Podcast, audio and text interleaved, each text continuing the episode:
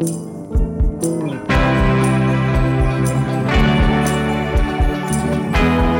afternoon, and welcome to MIR Radio, a podcast where we feature single episodes discussing relevant topics with our guests in order to better understand them. Today I am joined by Natasha Forsythe, Adrian Iraheta, and Teresa Tolo. As we reflect on Black History Month and social activism from the Black community over the last year, this podcast will explore the relationship between Black history and the evolution of mainstream music from the 20th century until the present. To start us off, our panel will discuss the origins of jazz and blues and how these genres, along with other contributions from the Black community, laid the foundations for modern musical and social movements in North America and beyond. Expanding on the revolutionary impacts of jazz and blues, we will also consider how much of the music we listen to today draws from African and Afro Caribbean music, as well as innovations from pioneers of younger genres like disco, dance, and hip hop. In sum, we hope to illustrate the fundamental parallels between black culture and mainstream music over the last century. To begin, could each of you please comment on how you would best describe the legacy of black culture in mainstream music? So I personally believe that every aspect of music and most of the genres that we see in the world have been touched by Black culture. Um, and everything that we hear and that we see to this day, we can trace back to some event, one or another. So yeah, so I just think it's super important to kind of know the roots and to know the history of how the music that we hear and that we listen to and that we dance to and that we sing to today, um, where it came from um, to kind of see where it's going to go in the future and just to appreciate the people, the wonderful, talented people um, that help make the music of the past and of the present.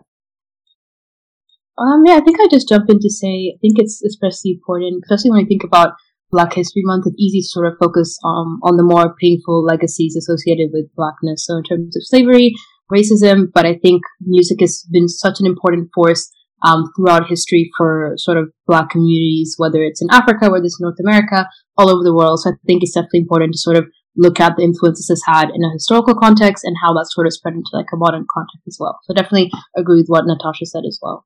I think like um, a lot of times uh, listening to music, that experience can be sort of severed from the history um, of what's led to that piece existing. Uh, because it's just like a moment listening to music. But like on the individual to individual basis, I think a lot of the time, like one of the first, second great maybe recording genres like rock music, it's like people like the guys in the Rolling Stones, the Beatles, all listening to these different records produced by these uh, black blues musicians who were themselves basing their work off of like much longer tradition. Um, the roots are everywhere, and if you're looking at American and English music in particular, you can't really separate black music from where it's come to now. Awesome. Yeah, all very important points. And in preparation for this podcast, I've been reflecting on just how much of music, like especially mainstream music and so much of what we listen to can be traced back to the black community. And honestly, I could not imagine music without this legacy. So one of the first things that I was wondering if we look at it chronologically and we're bookending this discussion, you know, around the 1930s through the present, um, what would you folks say are some of the key historical and technical factors that best explain the emergence of earlier genres like jazz in the 20th century? Um, I think I can definitely speak more about sort of the historical aspects, especially in North America and the US coming from slavery after abolition and with things like the Great Migration, so a lot of um, black communities moving from the south um, more northwards, looking for more opportunities for employment, um, just to sort of be free. Um, you can sort of see a lot of aspects that were taken from like southern cultures and moved to the north. Um, and especially, I think at that time, people were really looking to separate themselves from that legacy of slavery. And it sort of initially grew from um, Negro spirituals, which is very common among um, slave populations. So it's definitely interesting to see sort of that historical influence and how um, black people really wanted to separate themselves from that history, but also at the same time still carry on um, what they knew best and those influences from their African roots. Um, I think that was definitely interesting. And do you think um, kind of drawing on how we've seen, you know, the relationship between music and politics and other, you know, forms of social advocacy evolve over the years. Do you think the fact that, and I'm posing this question to all of you, that that those origins of um, music within um, the Black community in the United States, do you think that at all like set a precedent for the discussion of political topics or social topics in music? Do you think that that kind of created a legacy and a platform? Um, yeah, for sure. I like to think that music pushes social movements and music comes from social movements as well. When times are at its lowest, great art is produced. And we've seen that throughout history, through Jim Crow, through the Great Depression, through both the world wars. Like whenever times are at their lowest, art has been produced at an incredible scale. And I think that especially right now, I'm very excited to see what's going to come out of this in terms of art, in terms of music. And we've already seen a lot of great music being produced throughout this whole pandemic.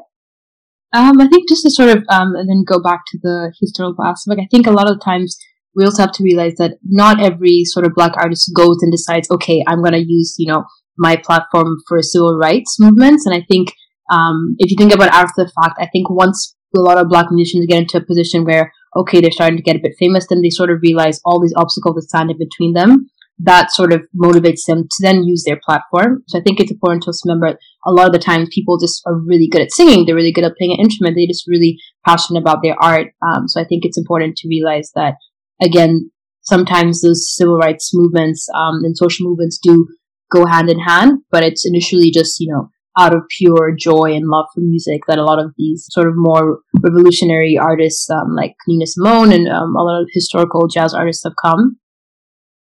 I think it's a really fascinating point. Thinking back to early blues artists like Muddy Waters and uh, Robert Johnson, like th- these were people who, for sure, had a proficiency in their instrument, like namely in this case uh, the, the, guitar, but also just I think I think a, lot of the beauty just comes from how like when you have something to say, whether it's like in terms of like your you know verbal phrasing and the words that you choose, or it's uh, in terms of musical phrasing and the vocabulary that you can employ. Being skilled at speaking or being skilled at playing your instrument kind of allows you to kind of go beyond just the fact of playing an instrument or singing or saying words. It's it's just a conduit for expression, and that that I think is just is is quite impressive, quite interesting, and, and quite valuable.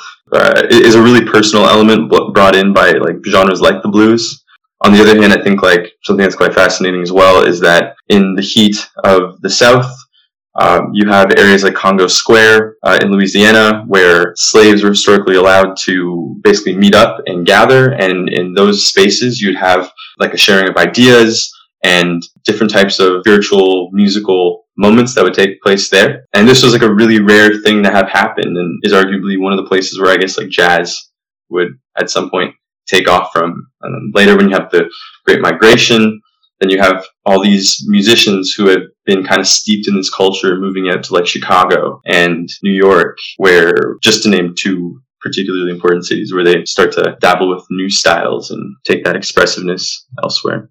That's a really good point. And I think one of the things that's interesting about that is while we look at music as something that brings us together, which it absolutely does, historically, especially if we're looking through the framework of critical race theory and race relations, we've also seen that music has at times been treated as something exclusionary in that when we look at many of these jazz musicians that have been mentioned, uh, as well as Teresa's point about how there can be a radicalizing effect of recognizing the obstacles that stand between a musician and their goals and their art. How has that impacted both music that has developed out of jazz and blues, as well as the kind of way that music has been has been used by the black community.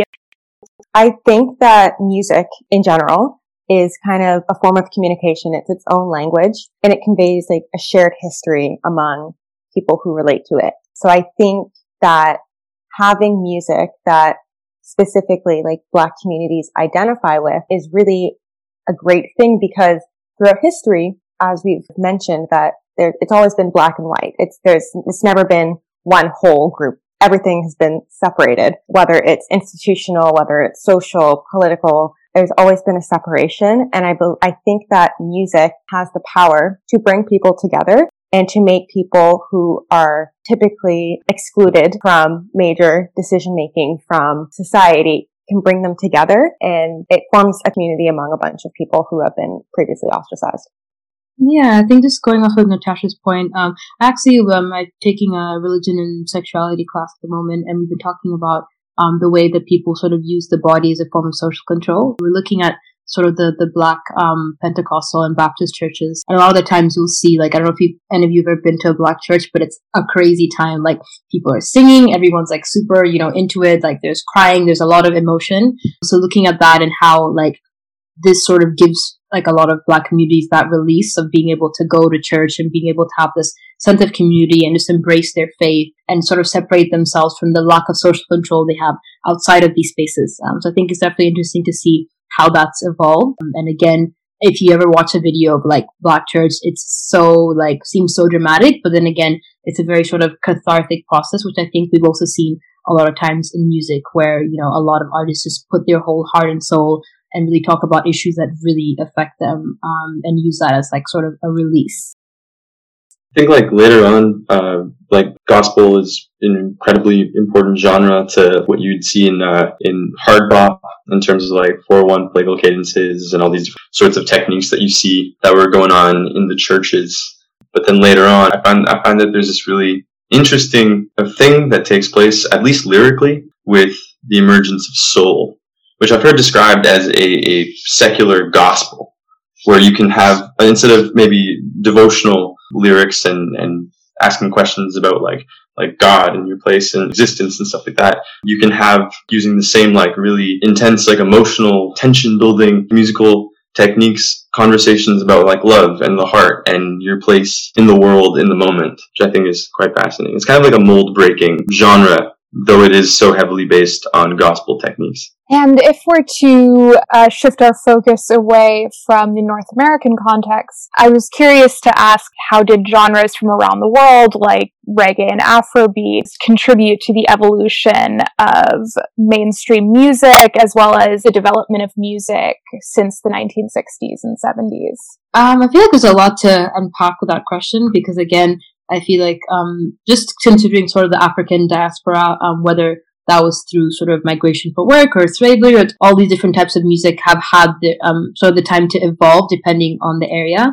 Um, so if we talk about Africa specifically, sort of going back to the emergence of Afrobeat, which has sort of, you know, sort of blown up on the like mainstream scale recently. So thinking how that also sort of came from like some social movement. So thinking of people like Fela Kuti who used his platform so to speak out against the government um, and how a lot of these genres then sort of come to intersect and have different elements together.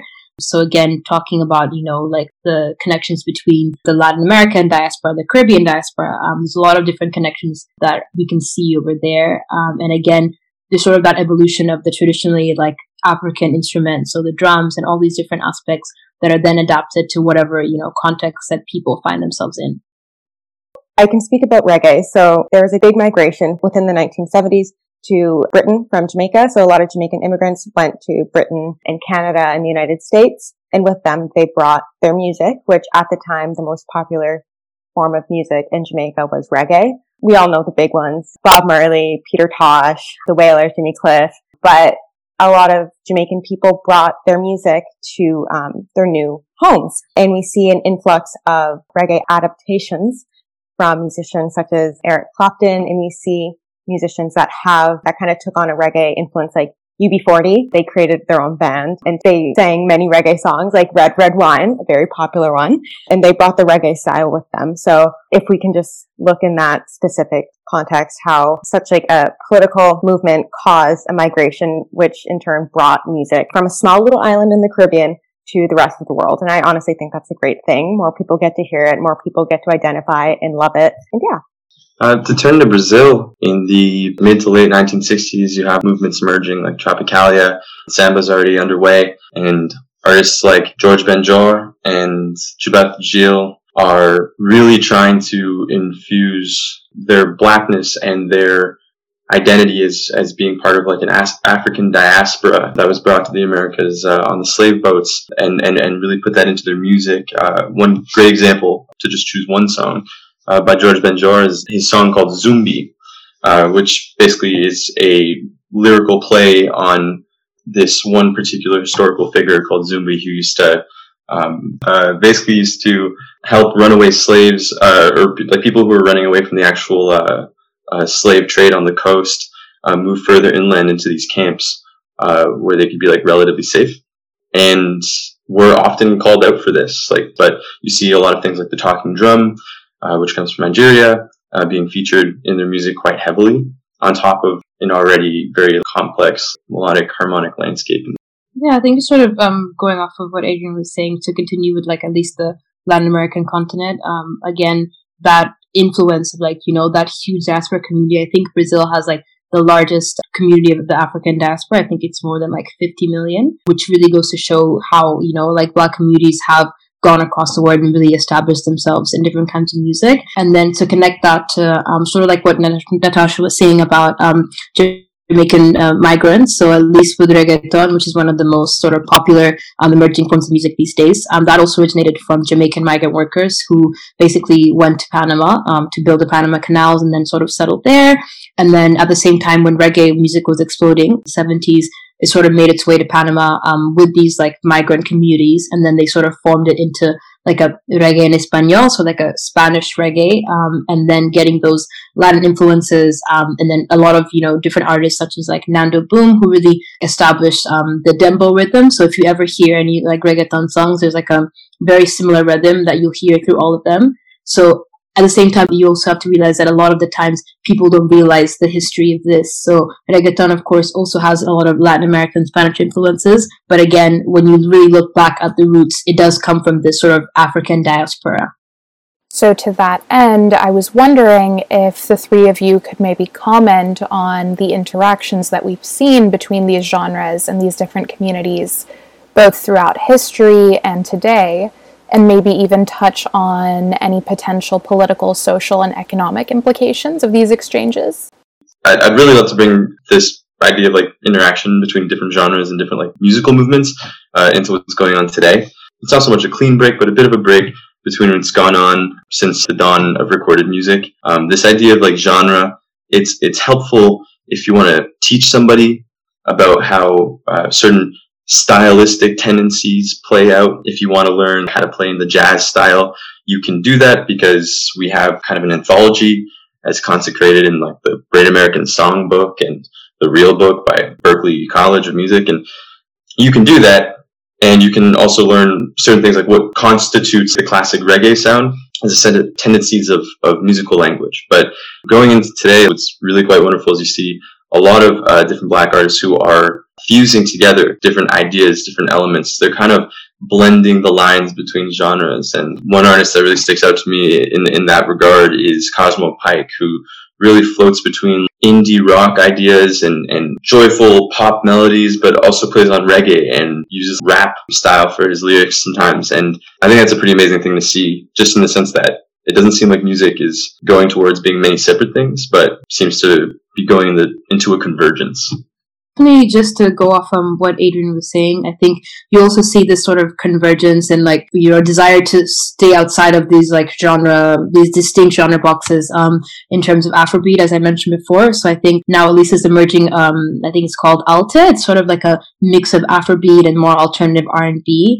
Because again, I think a lot of artists, you know, if you come from a certain country, people assume, okay, you're only going to make music that's like this way. So I think a lot of more like young Nigerian Afrobeat um, artists are seeing how they can fuse different influences and you know sort of still have that you know traditional style but do their own thing. So a lot of artists like santi odunsi a lot of different artists who have just you know expanded on the mainstream because of this ability sort of you know experiment and try different forms of music and really like take their own individual take on what they think modern music should be like so, as you've all mentioned, there clearly is a convergence between different musical styles and influences at play here, which is to be expected whenever there's a free exchange in the marketplace of ideas, whether they're creative ideas or otherwise. However, at what point does exchange and convergence cross the line into something different, like appropriation or theft? Obviously, there's no simple answer to these questions, but there but is there a dividing line? And in what ways do social power dynamics, such as those that are informed by neocolonialism and race relations, how do they affect the sharing of musical ideas in multicultural societies? There's always been idea sharing. When you have a record that you can market or that you, really that you can just sell and anybody can walk into the record store and pick that up or find it, I guess, on iTunes and stuff, right? You can, as a musician or, and, and as somebody who's like listening attentively to that, take ideas from it. And, and this might take place in a way that is completely, un, that goes by unnoticed. It's like a subconscious choice, but it could also be like something that you want to emulate and you actively attempt to emulate. I mean, in the in the 50s, when John, Paul, Ringo, and George uh, were listening to all these uh, old like Lead Belly records and Muddy Water rec- Muddy Waters records, uh, and Elvis had just put out Hound Dog, which had previously been done by Big Mama Thornton. Uh, there's a great video of her at this like train track setting where she's where she's singing it. You see, uh, you see this situation where artists are kind of being like ripped off, and there's not necessarily credit being given for what's going on there. And moving a little bit, quite a bit forward in history, like towards the mid '80s and '90s, when people like Grandmaster Flash are first trying out this idea of getting a break on a record and having that single line repeat like a drum piece, you know, repeat. It's it's kind of like taking that to a whole other level where it's like not even just like trying to emulate a style or like cover a song, but it's like the actual song itself that kind of goes on.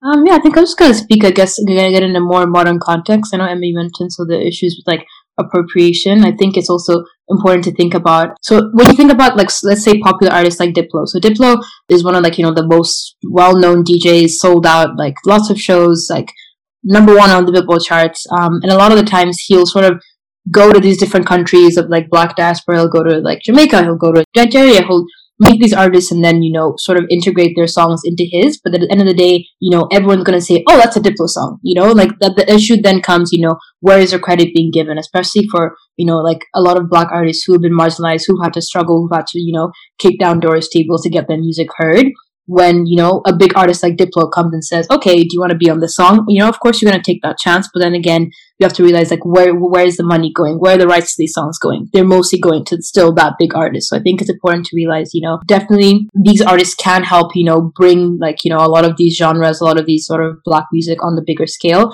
But at the end of the day, if they're still getting their credit for it, especially when this music has been born through years and years of struggle um, and so much difficulty faced by black communities, I think that's where the issue comes. And that's where we need to sort of make sure that black music isn't being commodified, isn't being turned into like a radio pop song. Because again, even thinking about, again, going back to Afrobeat, like there's a kind of thing, at least, so I'm from Kenya. So just growing up, hearing all of these, you know, very popular like African songs. And I think for the longest time, I wouldn't say I felt like ashamed, but I feel like, you know, like listening to my traditional, you know, African music with friends, people were like, oh, what is that? But then now that Afrobeat and African music has sort of gone on a global scale, everyone's like, yeah, definitely. Like, you know, I really want to listen to that. So I think it's important to realize, you know, for a lot of people, this music is very cultural. It's very historical. So if it gets to a point where it's just being commodified to, you know, add an extra dollar into Diplo's pocket, that's when it becomes a little problematic.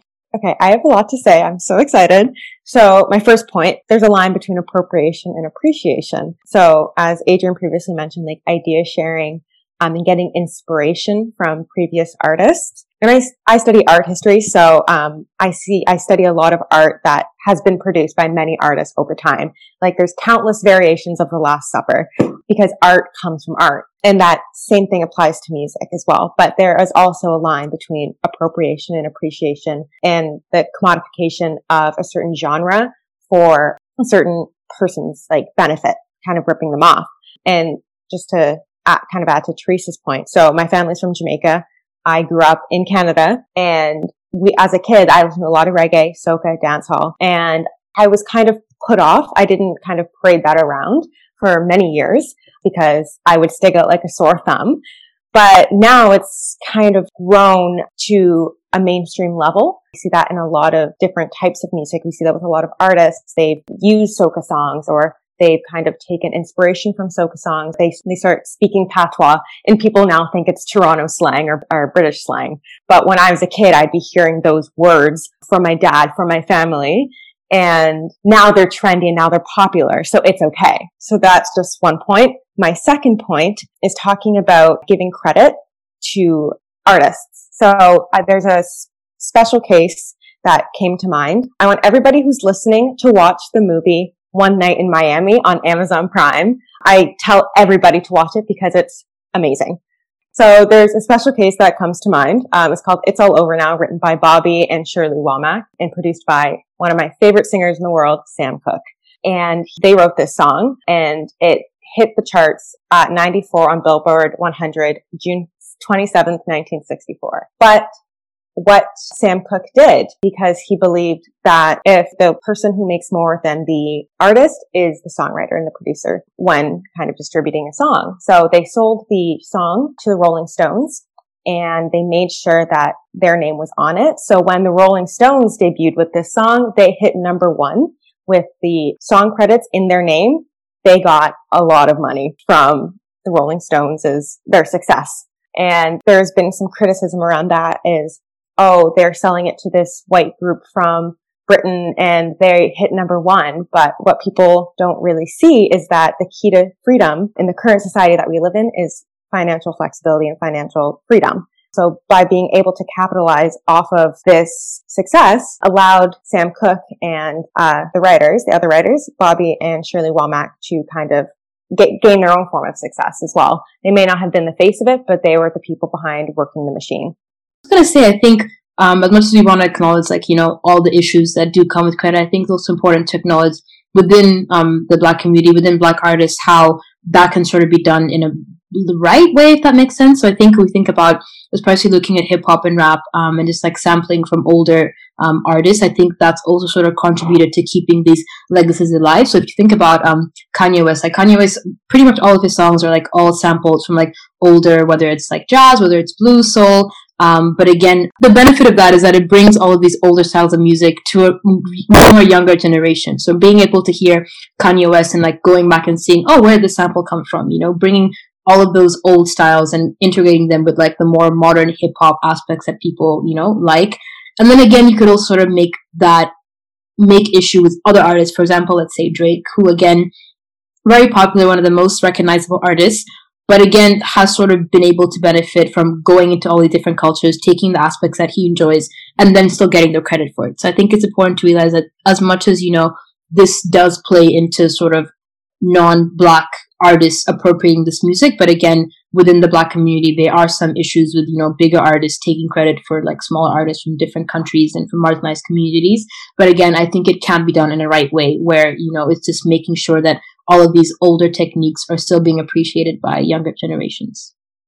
When it comes to hip hop, it, it's something that I find difficult to, to uh, make a decision on or a definitive uh, judgment on, just because I think part of the art of hip hop, in terms of like at least the, the beat making, like is sampling.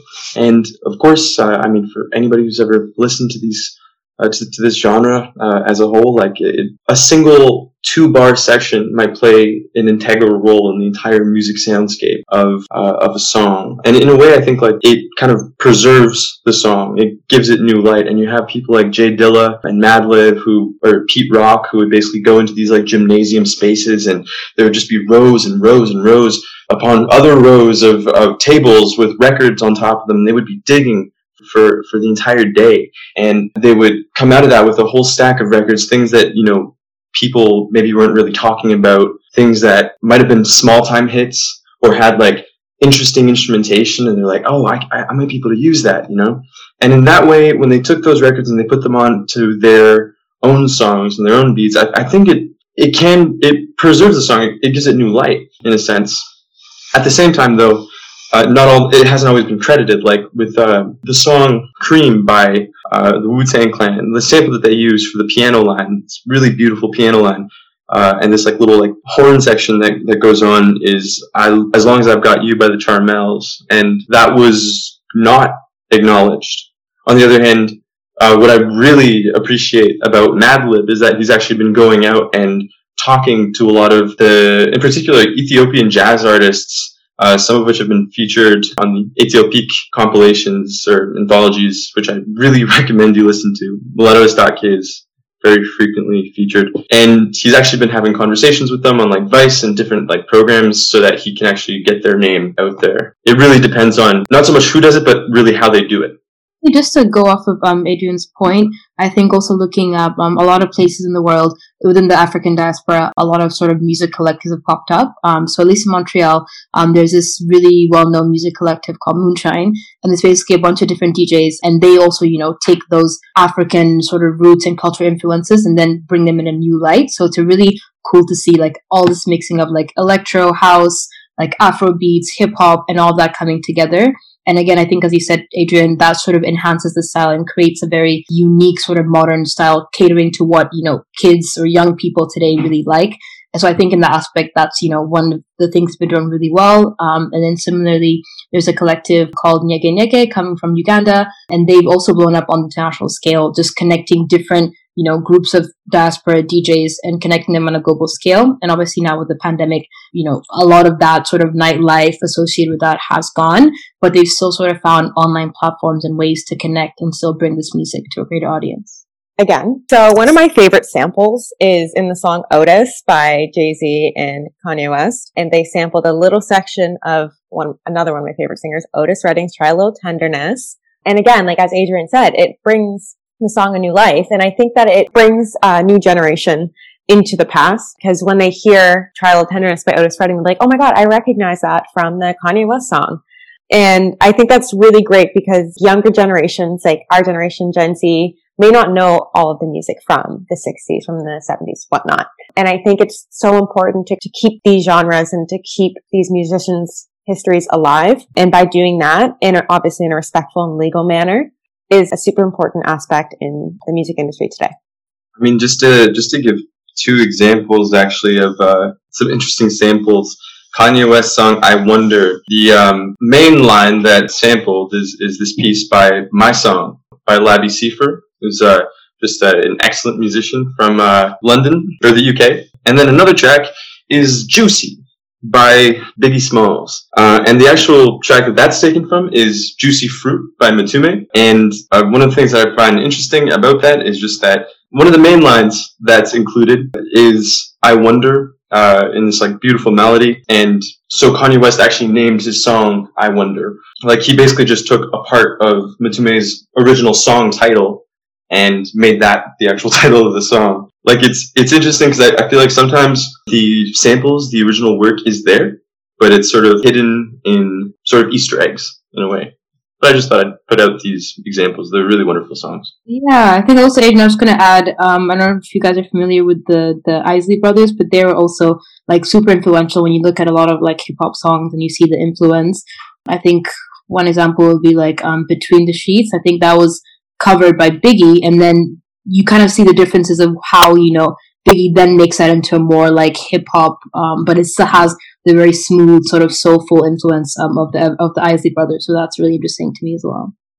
Oh, and what is the song? I remember Adrian, you had shown it to me. The song that um the the MF Doom song um if if you don't mind, is it uh rhymes like dimes? Yeah, what is that? that song that song is uh originally 100 Ways by Quincy Jones off of the album The Dude, which I think is like 1976, 77. That section that he uses, like the the little synth line, uh, is a part of the synth solo that happens towards like the rear end of the song, and then yeah, it's one of the most beautifully corny tracks I've ever heard. I love that song. That's definitely very exciting to consider how we can work backwards with music to learn about these older genres. And we really see this kind of these kind of vertical and horizontal exchanges with this sharing of ideas across different time periods and geographic locations, especially among students of hip hop as both a genre and kind of a movement, you can see this large emphasis on learning from the pioneers that came before. And one thing that I noticed in preparation for this podcast and by listening to all of you is that we can see with rappers like Grandmaster Flash and Kurtis Blow, there's this continuity between them and earlier blues musicians like Gil Scott Heron, both in terms of their techniques and what they describe in their songs. And oftentimes what they're describing is quite politically charged. And as we're nearing the end of our podcast, I wanted to address whether or not these same parallels exist for consumers of music especially when we contextualize our discussion around recent times with the Black Lives Matter protests that emerged in response to the death of George Floyd. Do we see an engagement with political and social issues affecting the, the black community among music listeners? Have these genres acted as catalysts for social change in that regard?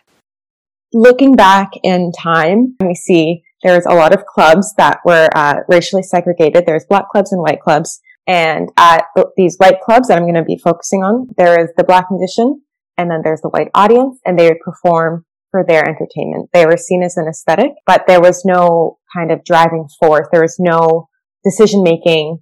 They didn't have a seat at the table, basically. So they were seen there just to perform songs that they could dance to, that they could have dinner to, that they could make conversation to, and nothing else. And I think that that has kind of developed or evolved into what we see today, um, kind of shifting the view from the there's the performer that has adapting their music style for the white entertainment value.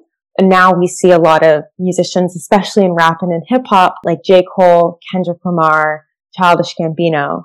Um, they're saying overt political statements in their songs when they're being played um, if you go to any party, you're going to hear uh, Kendrick Lamar, you're going to hear J. Cole, you're going to hear Childish Gambino. But now that is kind of shifted on to kind of glossing over the political statements for the aesthetic. So you go to a party and you hear Neighbors by J. Cole playing, has a really great beat. But if you actually sit and analyze the lyrics, it's a very strong statement that he's making. He's talking about how one day he was sitting in his house and um, it got raided because the neighborhood that he was in was predominantly white because J. Cole is very affluent and he bought a house in a predominantly white neighborhood and the neighbors said that there was sort of suspicious activity and they called the police and they raided his house. So that's what the song Neighbors is about. And there's actual evidence of it as well. You can look online. There's videos of the police raiding his house. And when it's played at a party, people just kind of sing the lyrics, but they don't understand the meaning behind them. And I think that right now, especially after the summer that we've had, no one can kind of play ignorant anymore. You can't say, you can't, no one can turn a blind eye because we've been dancing to these lyrics for how many years. If you actually sit and listen, you will understand and you can you'll be educated through music. You can also be educated through books through uh, just doing a simple google search. But especially in music it's told in such an authentic and unfiltered way. People now kind of turn a blind or have turned a blind eye to it and just use it for its sheer aesthetic value. Um, I just wanted to go back. I mean, so Natasha, I know you started talking about um, jazz, and I think I read somewhere um, a lot of people would consider like jazz to be like America's classical music. Thinking about it in the context where there was so much um, discrimination against Black people, that also sort of brings up the issue of aestheticism in the sense of like everyone you know wants to be Black until it's time to be Black. And for me, I think that really means that people really are love consuming all of these you know like aspects of Black culture and Black music, but don't really want all of the baggage that has to come with it. Um, and also then going back historically thinking about um, again, people like Louis Armstrong, who, you know, was really revered for like his voice and for his style. But then when it came time, I think he got a TV show. Um, but then that was canceled because for a lot of Americans, that was, you know, he was too black to be on TV. So again, thinking about like how easy it is for people to separate that music that they're consuming from the actual history that comes with it. Um, and again, as Natasha was saying, going into a lot of more like modern movements it is again easier for people to you know listen to all these rappers, listen to all these songs, but they're not really connected to you know the actual history. Like you know people like Kanye West. Um, also thinking about songs again, going back to how we're talking about sampling. Um, I think one song that really um, resonates with me um, is "Strange Fruit." Um, I think it was originally by Billie Holiday.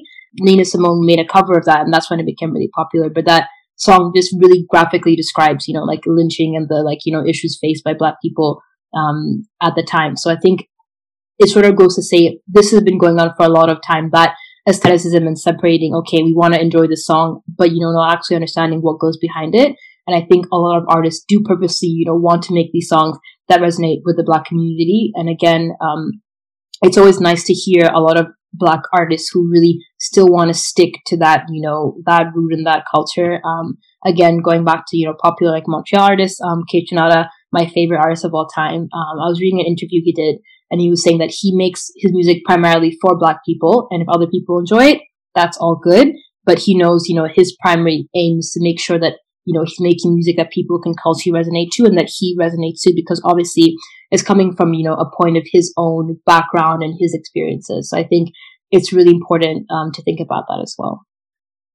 When you talked about how a lot of people almost cherry pick what they want out of black culture. I don't know where I've heard this, but I've heard it a few times. It's a saying, it's like they want a rhythm, they don't want a blues, which is kind of a reference to like R&B, um, and how that was obviously created and popularized by the black community going back to what we were saying is just like cherry picking what people want out of black culture, whether it's braids, whether it's music, whether it's nails, whether it's clothing.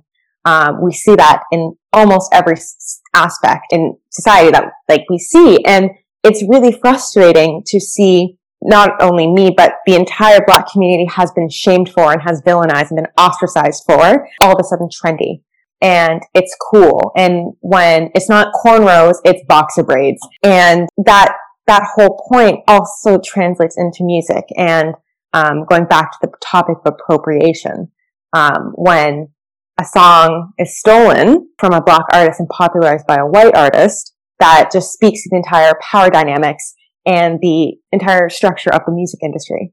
Um, and that's something that really needs to be told. People need to get credit where credit is due. Uh, I think uh, Emma, if I if I may bring up and kind of build on a point that you brought up earlier, it's just this idea of how there are different types of listening. Uh, you you can listen, you can choose to listen passively or actively, right? And when you put on this track and it's and it's taking it in, you can take it in just for pure vibe. You can take it in for the energy that it brings to the room. But at the same time, if you've been listening to hip hop, if you've been listening to soul music and funk music, and if you've been like maybe looking into the jazz music that you've gotten into over time, uh, it's written into the lyrics uh, and it's spoken directly to you every single time you pull up one of these songs, what it is that black individuals have been have been struggling with in, in American society and, and, and abroad. And in that sense, as as Emma put so eloquently, what excuse do you have? When you listen to these lyrics, you're constantly being like passed this sort of information about what the black experience might be in in the city or in, or, or in different locations and like you choosing not to pay attention to it might actually be the result of a comfy positioning where because you might not relate to it so much or because some of the words may not resonate so so intensely with you for lack of having had similar experiences you're able to kind of like ignore it set it aside. I mean what would it mean to just the average person this idea that the revolution will not be televised as put forward by gil scott or that like you know the type of intensity of experience that you hear in like hip hop lyrics like what would it mean to to a white person or somebody who hasn't experienced the very real problems that minorities experience in North American society to hear stories about violence that occurs as a result of systemic issues. Yeah, one of the things that, yeah, I've really been reflecting on, especially, you know, with this podcast, as well as just um, kind of seeing responses on social media from, you know, peers of mine who are white, like myself, or um, just outs from outside of the black community. There's a lot of different things, for better or for worse, that are being said. But yeah, one of the common tropes that I saw over the summer was these kind of um, explanations of how it's because there isn't enough coverage of it and there isn't enough, you know, discussion of it in school, which is 100% accurate. Having, yeah, gone to school in the United States, Black History Month was and even again, it, it shouldn't just be a month. We should constantly be talking about different perspectives and how politics and history have affected different groups differently. And there's certainly a case to be made as well about how the media isn't doing enough to magnify Black voices and perspectives. And when they do cover those issues, there is typically a media bias, a negative media bias um, on it. But one of the ca- one of the places where we definitely see that you know these histories and these stories haven't gone on untold is in music.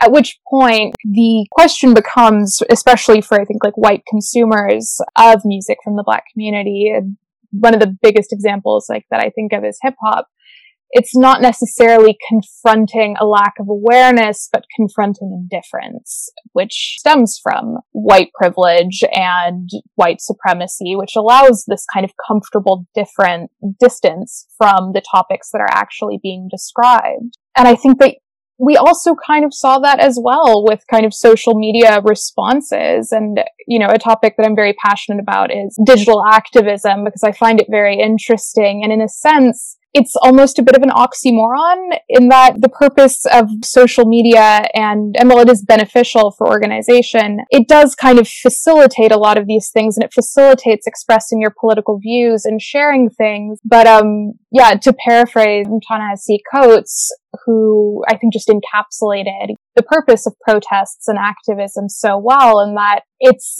like progress isn't supposed to be comfortable Otherwise, it wouldn't be needed. And that especially, and that namely applies to people who are on the flip side of oppression, who are privileged. And just, we have to confront our privilege in all aspects of society, you know, economically and politically. I think it's important to understand how that affects our engagement with social issues that we may never, that we haven't experienced and probably never will, and that we won't truly understand but there still is, I think, an onus on, you know, the consumer to actually engage with what's being put forward and what's being explained through music.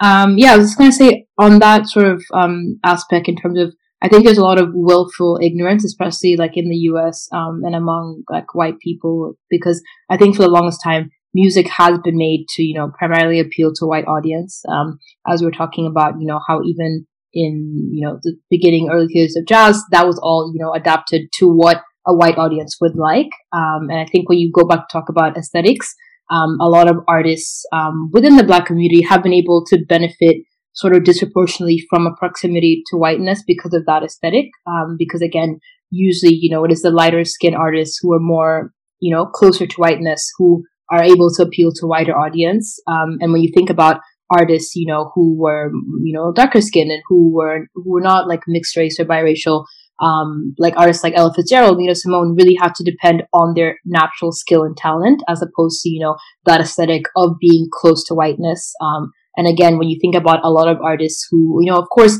not to diminish their accomplishments, but a lot of artists who are very popular, you know, say Beyonce. I love Beyonce. I'm not hating on Beyonce, but she definitely has been able to benefit from that proximity to whiteness. Um, and I think for the longest time, a lot of people, even within the black community, didn't really realize Beyonce was black. You know, it sounds funny to say that, but I think only in more recently, you know, in the 2000s when she started making more, you know, music related to like activism with like Lemonade, a lot of, you know, sort of moving towards embracing that, um, sort of the black community. And again, I think the important role of these kind of artists is to use their platform to benefit others. Um, so I'm sure you're familiar um, with Beyonce. Um, she made a movie like Black is King. She had an album with a lot of like different um, like African influences for like The Lion King. So I think in that sense, you know, using her platform and her proximity to whiteness to bring up other artists is always really important as well. Um, yeah, so that just made me think of just like when artists go from like assimilating into the dominant culture into standing out and speaking out. And we see that with a lot of artists at the beginning of their careers. They are often, they often kind of blend in with the mainstream or they kind of tailor their music to what's popular at the time. And we see in their later career that they're like standing out and they're speaking out. Great example, as you said, Beyonce. She went from like all of her bangers from the early 2000s. They are still bops. And now she kind of has a very strong political message in her later works. So for what the future holds, who really knows what the future holds? So to conclude, for me, I don't know what the future is going to look like. Uh, no one does, but I can hope for a more appreciation of other genres outside of the mainstream. I can hope for genre blending, people kind of using their voices and their platforms for good, looking back on the past and appreciating artists of the past and their contributions to the to the study of music. And yeah, I just hope that everyone can uh, learn to have a deep appreciation for music and see its value in politics, in society, and in everyone's individual lives. I just think uh, with uh, music and art in general, if you're connected if, if you try to connect to it and understand it and spend time with the idea of like what the artist might have intended into it, um, it's part of being connected to your past. That said, you know, it's important that we acknowledge like where these certain modern movements are coming from and also their seat at the table culturally and celebrate that. Oh yeah, I think I just going to say I think the main sort of point moving forward is just making sure, you know, people are really giving credit where credit is due and just making an effort to really understand the roots and history of music and really appreciating it in its context. Um, and I think for me personally, I think there's never been a greater time to be black. I think I'm just so proud, you know, seeing all these up and coming artists, you know, coming up on a bigger scale, whether it's from Afri- Africa, whether it's from, you know, different parts of the diaspora. I think for me, that just really shows, you know, that people are finally appreciating the value that a lot of black artists have to give. Um, and I think again, also speaking within like that dynamics within the black community of artists, um, making sure that we're, you know, also understanding how, you know, like white privilege and all these issues come into play. Um, as I mentioned, like with Beyonce, you know, making sure that, you know, these artists are using their platform to make sure no one is being marginalized and everyone has a chance. Um, and as again, as I mentioned, with these artists who are sort of bringing up, um, smaller musicians on a bigger scale, just making sure credit is going where credit is due, whether it's Diplo, whether it's Drake, any of these really big artists, I think it's important to just remember and we shouldn't let that sort of pop culture get in the way of us really understanding and appreciating music and the context of where it comes from. So that about wraps it up for today. You can check out more of our podcasts on the McGill International Review website, Podbean, and Spotify. Thank you so much for listening.